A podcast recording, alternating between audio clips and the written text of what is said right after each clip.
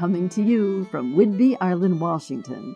This is 60 Seconds for Story Prompt Friday. Hollywood's Western movies rode out onto the silver screen in the 1930s, becoming the most popular film genre of the 20th century until coming up a little lame in the 1960s. Westerns were known the world over. I remember being asked by a little boy when I was backpacking through England, Miss, do you have Indians in your garden? As if. we say, get back on the horse that threw you. But what does it mean? Where did it come from?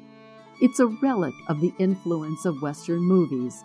Depending on the horse that threw you, it could mean figure it out, get back up, stick with something you had difficulty with or maybe failed at but still holds promise.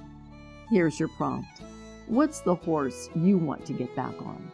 Share that story.